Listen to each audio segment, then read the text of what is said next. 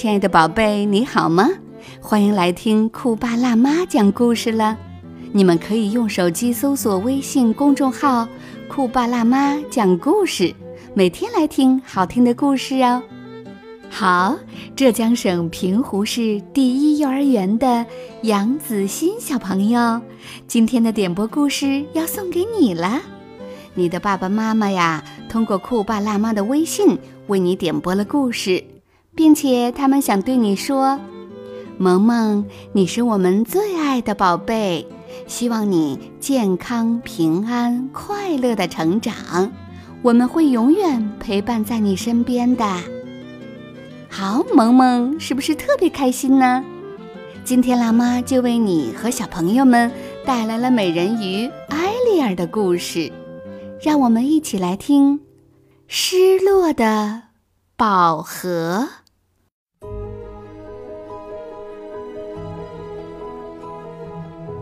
一天，埃利尔正和海鸟史卡托、小比目鱼一起在海中游玩。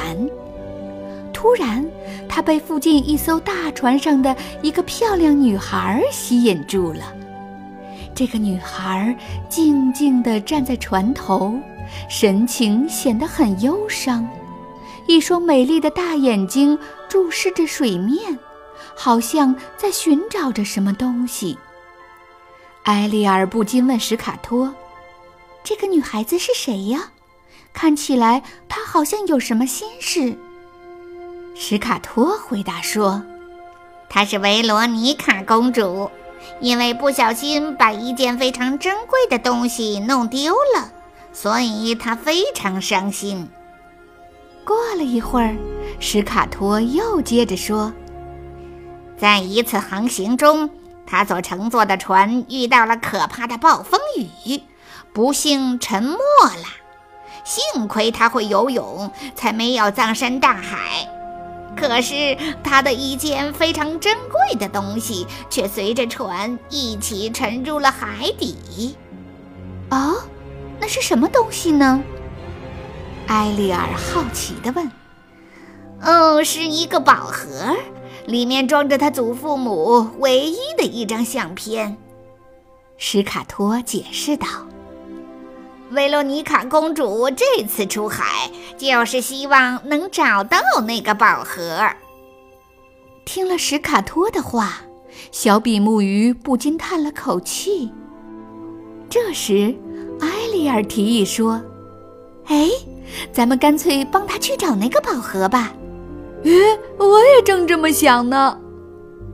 小比目鱼说着，就和埃利尔一起向海底游去。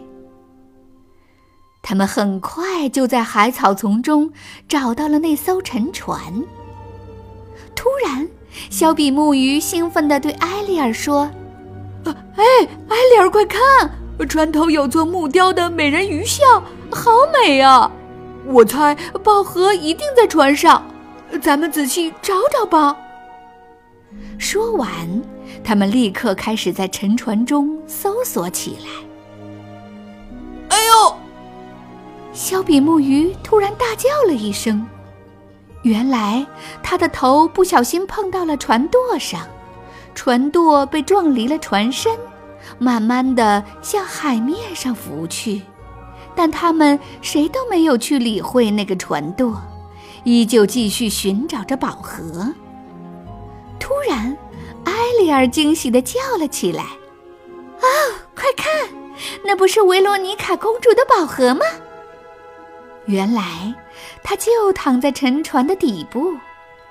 埃利尔赶紧游了过去，激动地捡起了宝盒。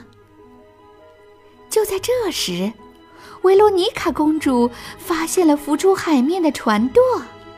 他喜出望外地喊了起来：“快看，大家快来看呐！是船舵，那艘船一定就在下面。”他的脸上也露出了开心的笑容。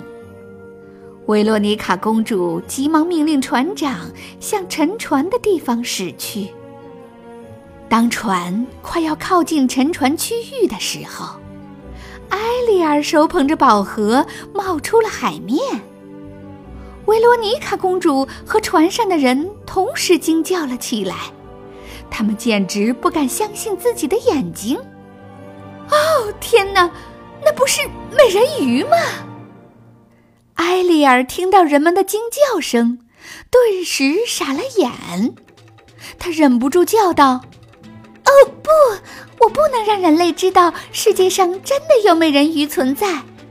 快，史卡托，把这个宝盒交给维罗妮卡公主。”埃利尔说着，急忙把宝盒抛向了空中。史卡托立刻用嘴接住了它。小比目鱼，快跟我回到沉船上去，咱们得把船头那座美人鱼雕像装下来。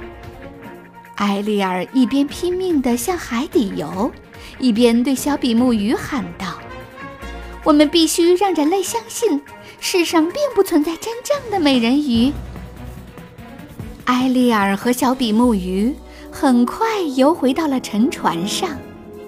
他们使出全身的力气，才把装饰在船头的美人鱼雕像撞了下来。掉下来的雕像随即浮出了海面。